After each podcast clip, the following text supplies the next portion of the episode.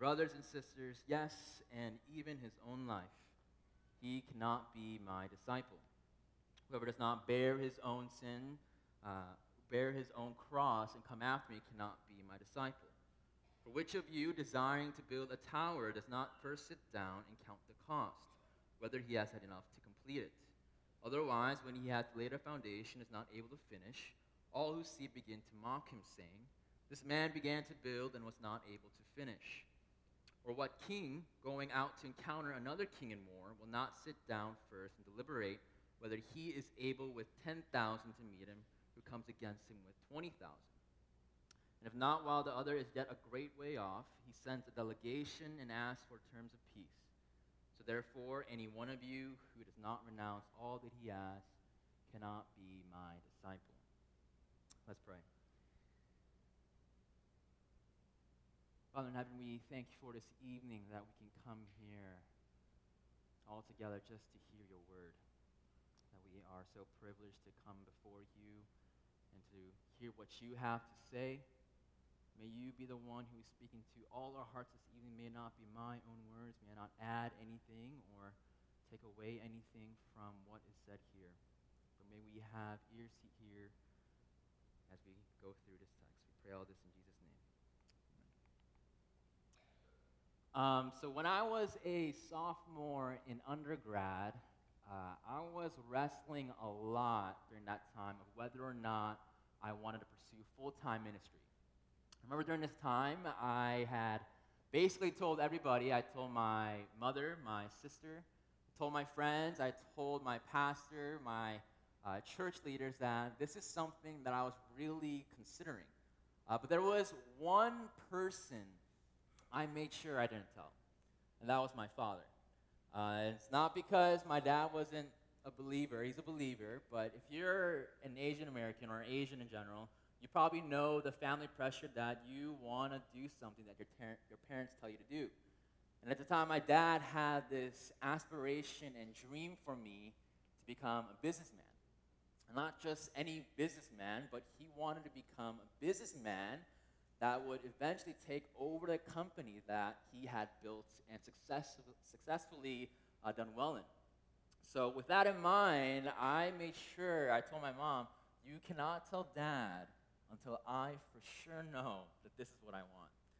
So, by the end of the year, when I had said, you know, this is where I think the Lord is calling me, and I, I want to do this, I believe this is where He is leading me at this time. Uh, so, I got my dad to the living room, and I said, Dad, I need to, I need to talk to you and tell you something. So he sits down, and I, and I say, Dad, uh, I want to become a pastor. And for whatever reason, my dad, whenever he gets stern or serious or angry, he speaks in two ways. Uh, he speaks very deep in his tone, and he speaks only in broken English. He doesn't speak in Korean, he only speaks in broken English. So the first thing that he says to me is, Luke, I am your father. and my son, you do not know what you're talking about. You, are crazy. You don't know. Do you not know that you want to become businessman, become rich? You, you don't want to be past. You'll be poor. You'll suffer. You'll, you'll die. It, it's terrible. You're gonna, you're gonna have to read books rest of life. I'm like, all right, Dad, I know. And I even got so emotional at the time because I saw on his face how displeased he was that I even got on my knees and I said, Dad, uh, this is what I really want. I, I know how hard it's going to be. I even had tears in my eyes and I said, Dad, this, I know. I know how much this pains you to hear this, but I really believe the Lord is calling me. And my dad says, Luke, no, no, no, no, no, no, no, no. Talk to me next week. Oh, go, go make sure. You're not sure right now. I don't think you're sure. So I said, okay. I think a lot of us, uh, we've asked some kind of question like this to someone, whether it's our child or to a friend or to our spouse, and have asked, Are you sure? Uh, Johnny, you, you sure you want to wear slippers today in the cold? I don't, I don't know if you want to uh, do that. uh, honey, you, you want to put mustard in your pasta? I don't know if you should do that. Or are, are you really sure you want to do this right now? I, I don't think you're sure. You should think it over again. And that's really the question that I want to ask all of you here tonight. Are you sure? Are you sure that this is what you want? Are you sure that this life is a life that you really want to live? Are you sure that following Christ and being his disciple is something you desire? And maybe you're here saying, Luke, that, that's very interny of you to ask. I mean, I'm here on a Sunday evening. I'm not watching Sunday night football. I'm not at home resting by the kids by fireside. I'm, I'm here. I'm serious about this. I want this. I want to hear God's word. I want to know what you have to say. I'm, I'm here to even hear from you, by all people. This, this is how serious I am of hearing God's word. So that's kind of a ludicrous question of you to ask me. Do I want to know? Do I want to follow Christ? Of course, I want to follow Christ. What I want to say to you right now is that your desire alone, your desire doesn't validate your discipleship to Christ. John Piper might say something different, but what I want to say is your desire alone, it doesn't validate your discipleship to Christ. Because what we find at the beginning of our text this evening is that great crowds, it said, accompanied Jesus in wherever he went. It says in verse 25 crowds of hundreds, thousands maybe, that always accompanied him because they wanted to see what he had to say. They, they wanted to see all the miracles he could perform. They wanted to see his healings. They wanted to be part of all the food that he could give out. They wanted to see what was going on with this huge show. But every now and then, Jesus would always draw this line. And he would say, Look, if you want to follow me, then there are some things you need to know. It's not a free show, it's not something you can just come and watch there are some things that you must know and understand if you want to be my disciple. And here, Jesus does this again, giving three distinct commands in verse 26, verse 27, and verse 33 of who cannot be a disciple of Christ. And these are our three points for this evening, okay? Christ's command of a family cost, two, Christ's command of a deathly cost, and three, Christ's command of a worldly cost. So, number one, Christ's command of a family cost. As a Korean American growing up in America, I have witnessed that uh, family in general is not as much valued in the West than it is in the East. Um, in Korea, there is this proverb that really emphasizes the importance of family. It says this 자식은 내 자식이 커 보이고 벼는 남이 벼가 커 보인다. That means that was really butchered Korean. If you're Korean, I'm sorry, but I'm sure many of you don't know what I said. It basically means is the rice that is growing and the other family may look bigger and greater and stronger, but the rice that is in my family that we've grown and planted, I cherish more because it's ours. In other words, that child in that family, he looks a lot bigger, stronger, more athletic, or more gifted in a lot of things than my child. But my child, I love more, I value more because he's blood, because he's my family. And my mom, she would always used to say that if you don't know how to take care of family, don't know how to take care of anything. So there is this huge emphasis in, in my heritage that family is very valued, very important. even for me, going to New Year's conference this year, it's actually really hard because New Year's is a big thing in Korea. And for me, even for my family, that's even for them too hard to swallow. But for me, when I became a Christian, uh, this verse, in verse 26, I found myself deeply troubled and confused as to what Jesus had commanded us to do. I mean, I think for a lot of us here, reading this can be a little confused as to what he is saying. I mean, to hate. He says to hate our father, that if we do not hate our father, our mother, our wife, our children, our brothers, our sisters in our very own life, then we cannot be called as one of his disciples. I mean, that, that's a bit strange. It, it, it's got to be a little alarming to some of us that Jesus would say this. I mean, this very Jesus that says to love our neighbors, I mean, isn't my family my neighbor? I mean, this Jesus that says in John 13 35 that by this all people will know that you are my disciples if you have love for one another. So then, why, why does Jesus here seem to change his rhetoric or his language? I mean, did he say this in the Old Testament or something? Maybe love my kin or something I, or hate thy kin, and I, I missed that? Or why, why does he use this here? Well, Jesus, he did use the word hate often in his ministry. And according to ESV, 26 times he mentions the word hate.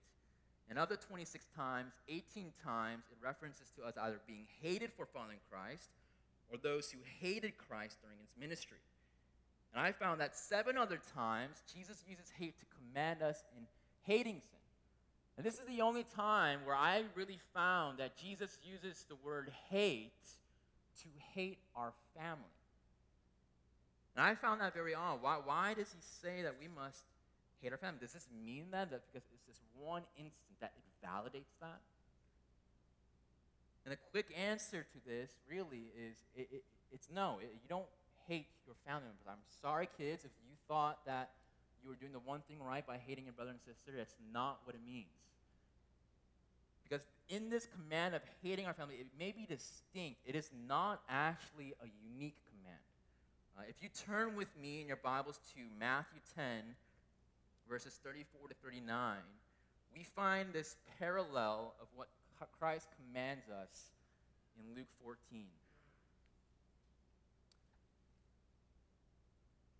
It says here, Whoever loves father or mother more than me is not worthy of me. And whoever loves son or daughter more than me is not worthy of me. And whoever does not take his cross and follow me is not worth of me. Whoever finds his life and will lose it. Whoever finds his life will lose it. And whoever loses his life for my sake will find it. So, here in Matthew's account of the gospel, we see that Jesus has essentially given the same command without using the language of hate before our family members. He says that we are to actually love Christ more than our family. We are to have a greater love for Christ than we do for our family members. You are to say in your heart, maybe even look to your children, your spouse, the ones near you, that the ones that you cherish the most, and say, I love Christ more than you. I love Christ with a greater affection than I have for you.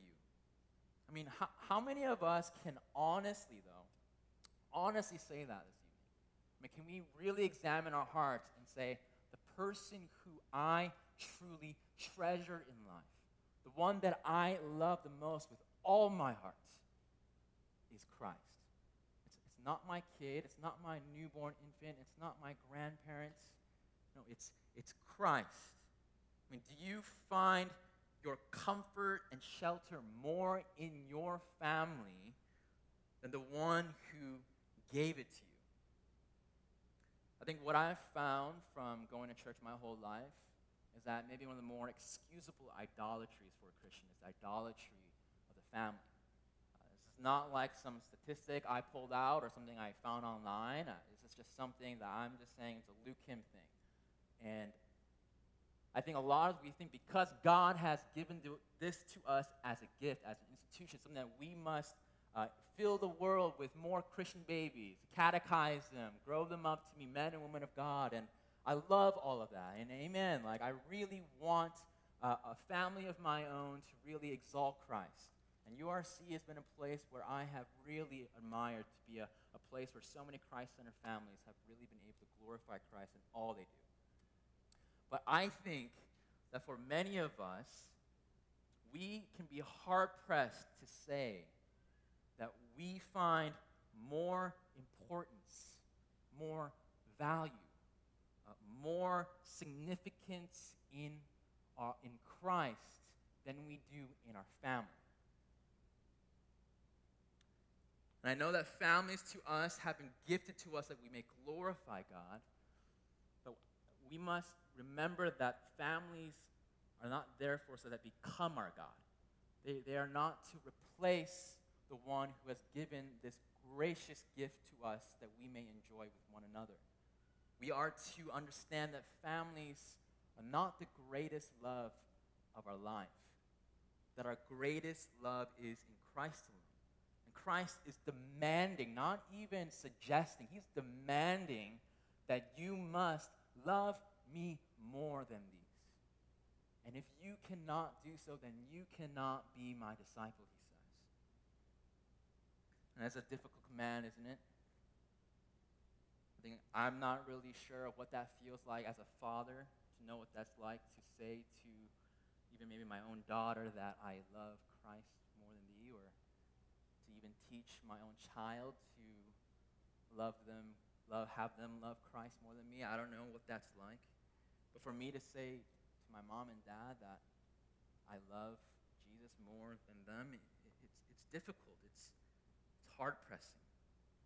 Jesus doesn't end with just this uh, condition, he doesn't end with this command of a family cost. He, he moves on to another command of the deathly cause, the second command. In verse 27, it states that whoever does not bear his own cross and come after me cannot be my disciple.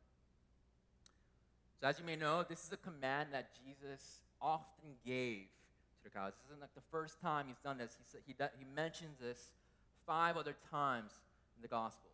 He does this in Matthew 10 38, Matthew 16 24, Mark 8 34, Luke 9 23, and here in verse 27. And whenever Jesus mentioned to the crowds of carrying their own cross, he would typically mention three things. He would always say, one, to deny yourself, two, to take up your cross, and three, to follow him. He would always say those three things. But here in this account from Luke, one thing stands out from the others. Jesus, if you look, doesn't say here that we are to take up our cross and follow him, but he says here that we are to bear our own cross and come after him. So maybe we could say, oh, that's a little just nuanced, synonymous to carrying our cross or taking up our cross. I can totally see what you're saying, but I think the word bear here is used distinctively to illustrate even further of how much one will have to endure suffering throughout his life. We, we must remember that the cross is not some symbol for Christianity. When the crowds heard this, they didn't think, oh, this means I'm Christian. No, it, it meant a symbol of death. It was a symbol of pain. It was an execution tool. It, it's not some magic wand that kids may use to kill vampires. It doesn't work. I, have already tried doing that.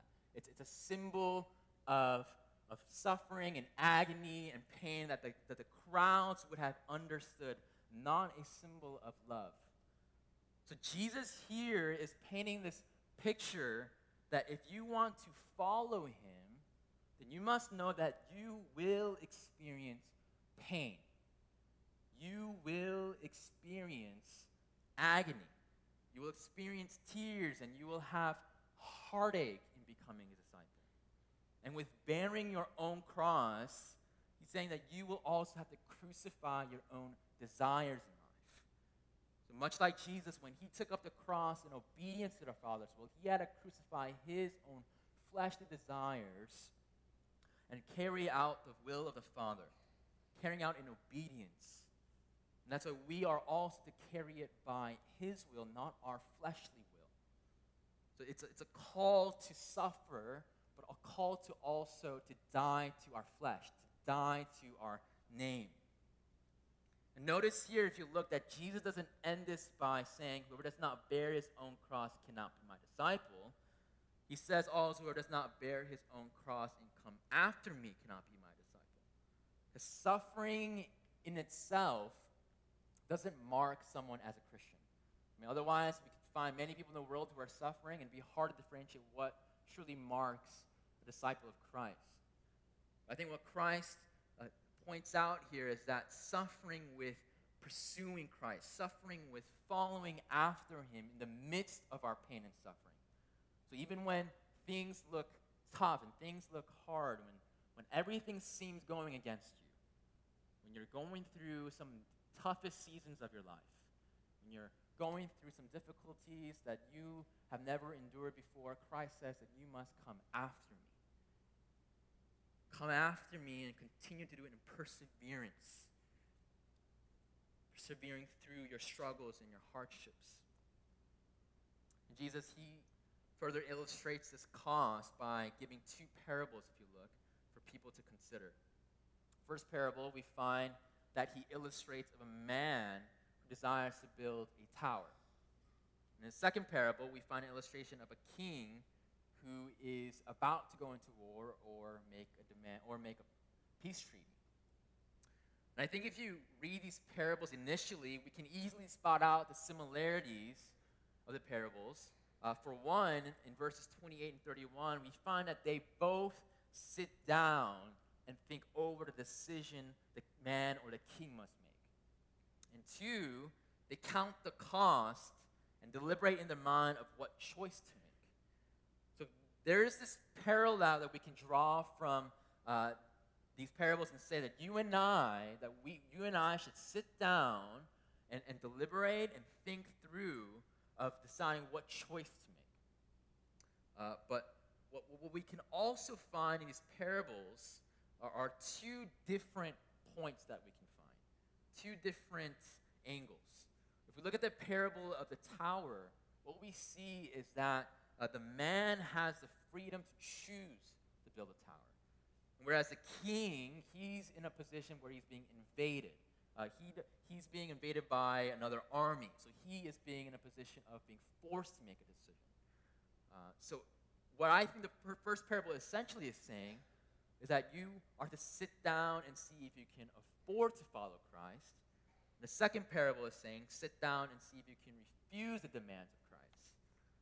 And I think both of which are essentially asking, can you sit down and consider Christ more valuable, more valuable than anything or anyone else in your life? Do you see Christ, behold him, and say that you can refuse him in all his glory? Is, is his call and, and his life of discipleship even worth considering? And I think Jesus, he, he has uh, done this before in asking his disciple. If we look in John 6, Jesus gave this teaching about this bread of life uh, to the Jews and his disciples. And they were confused about eating uh, his flesh and drinking his blood. And what you find out later is that many disciples had turned away from him. And Jesus asked this question to Peter Peter, do you also want to turn away from me? And Peter, he famously responds, Lord, to whom shall we go? You have the words of eternal life, and we have believed and come to know that you are the Holy One of God. When, when you're considering Christ and sit down and think it through, do know and understand that the Lord has the words of eternal life, that, that He is the Holy One of God, that He is the Savior. I mean, do you believe that He is the way, the truth, the life? And that in Christ you find a shepherd who feeds you and protects you. And that in Christ that there's, there's a greater purpose for your life than you think of it today. And if you're here saying, yeah, I, I believe all this, you're, you're kind of saying really a lot of stuff that I already know. And it might be true, but I implore all of you to think, think it through again and again. Whether you've been a Christian for a week or five years, 10 years, 20 years, I think we all need to think every single morning again and again and consider the cost. I, I don't think the Lord wants any more people who are half heartedly following the Lord. He doesn't want people who come on a limb because they come on a Sunday evening just because everyone else is doing it, because the crowd is coming here. They want to hear what the, teaching, the teacher has to say. that the Lord wants all of us to follow him because we see that he is worth following. We see that he is worth all the cost. He, he doesn't want people who come here and, and, and have uh, this, this devotion uh, that is willing to sacrifice only parts of their life for Christ. And, and Jesus, he, he, he wants people to understand that living a discipleship to Christ doesn't mean you have lesser things in life, but that in your discipleship to Christ, you have everything you need in life. That, that He's your all, He's all that you need. Once you come to a point of this, then, you begin to realize that your whole life, the cost that you may endure, is no longer this burden, but it's, it's a cost of your whole life that is joyous. It, it has become your joy that you suffer for his sake, for his name. It's a cost that you are worth dying for. And thirdly, Jesus commands of a worldly cost. In verse 33, he says, So therefore, any one of you does not renounce all that he has cannot be my disciple. I think it can be easy to conclude that from reading this, Christ is just re emphasizing the fact that we must surrender our family, our comfort, our lives just to follow Jesus. But I think that we must also get from this verse is that Jesus is also commanding us to surrender the things that we might most value in life. Um, Jesus says that the one who does not renounce all that he has cannot be a disciple. So, so what does this mean? Does this mean that we have to give up everything, all of our possessions? And that's what we may immediately think of, our physical things that we most desire in life. Does that mean I have to give up so many of my hobbies, um, my joys that I found that I, God has given me? And I don't think that's what he means. I think what, what he, he's aiming at here is that whatever greater love we have in life that is greater than Christ, he, he says this earlier, we are also to surrender those things to follow him. We are to put to death anything that might steer Christ away from our hearts. So it isn't mainly about what you physically possess that leads you away from him, but it can also be things that possess your hearts. What, what, what has been blinding you from seeing Christ? What has captured your mind that, that is steering you away from thinking of Him and, and meditating on Him? And, and if some of you here, you're thinking through all of this and you're saying, this, all of these commands, I, I understand that, that my mind and my heart should be fully devoted to Christ. I need to surrender everything. But this sounds a lot like a missions, a missionary preaching kind of type of sermon. And, and what I want to say for you is that Christ doesn't specifically command here and say to all the missionaries, hear all this. To all the pastors or future ministers, hear all this. This is the cost that you will bear. But if you look, that's not what he says he directs to everyone three times, he says. In verse 26, he begins with, if anyone. In verse 28, for which one of you. And in verse 33, any one of you. So he's saying, all of you here. It's, it's not for just the missionaries. Any one of you who desire, who want to follow me, then hear this. You must love me more than your family, more than yourself. You must go through pain. You must endure suffering. You must surrender all that you value in your life to follow me. Otherwise, if you cannot do one of those things, then you cannot be my disciple. And that includes all people, even children, even grandparents. It doesn't matter how old you are. Christ is calling each and one of you saying, Follow me, but know this this isn't for everybody. This line that I've drawn is only for people who really want to die to their name, to crucify their flesh, to know that this cost is not a light cost, but a cost that will be of your whole life. David Platt, he wrote this book on radical, and he says this regards to surrender and of a radical obedience. He says, radical obedience to Christ is not easy. It's no comfort, not health, no wealth, and no prosperity in this world. Radical obedience to Christ risks losing all these things. But in the end, such risks find its reward in Christ. And He is more than enough for us. So, what I want to say right now again is if you haven't already done this, sit down and consider the cost and ask yourself again are you sure? Are you sure about this? I mean, this, this is heavy stuff. I mean, if you're, if you're compromising one of these things, Christ says, you cannot be my disciple. You cannot. Are you sure that this is worth it? And my answer to this question is yes. He is worth all the suffering, all the persecution, all the struggles. And this is not because I have endured all the sufferings in life. I'm just an intern. I don't know much more than anyone else here feels. I don't know what, what my life will look like in a year, a week or two, how much I may suffer or go through some pain. I don't know if I will even finish this race with faithfulness, but I pray that I do. But I know that it is worth it, but because of the glorious truth that in Jesus, in Jesus who carried the cross, who abandoned, who was abandoned by his friends, who obeyed the will of the Father, who crucified his own flesh desires, who surrendered his whole life for the world.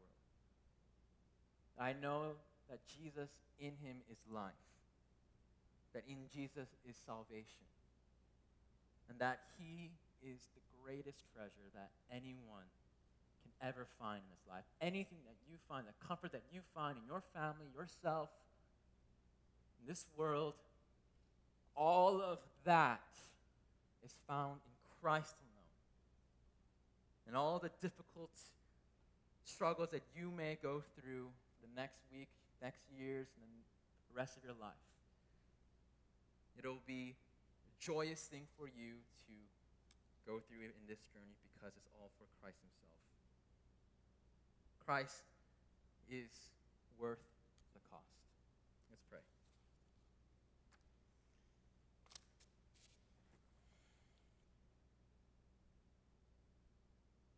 Father in heaven,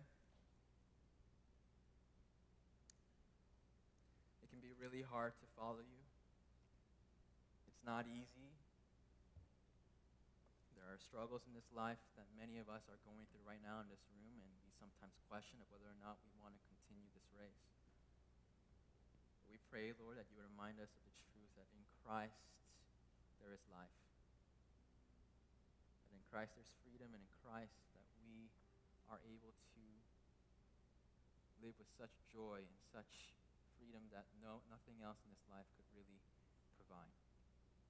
So we pray, Lord, that we would look to you and that we would sit down and count the cost and say, Lord, you are worthy. We pray all this in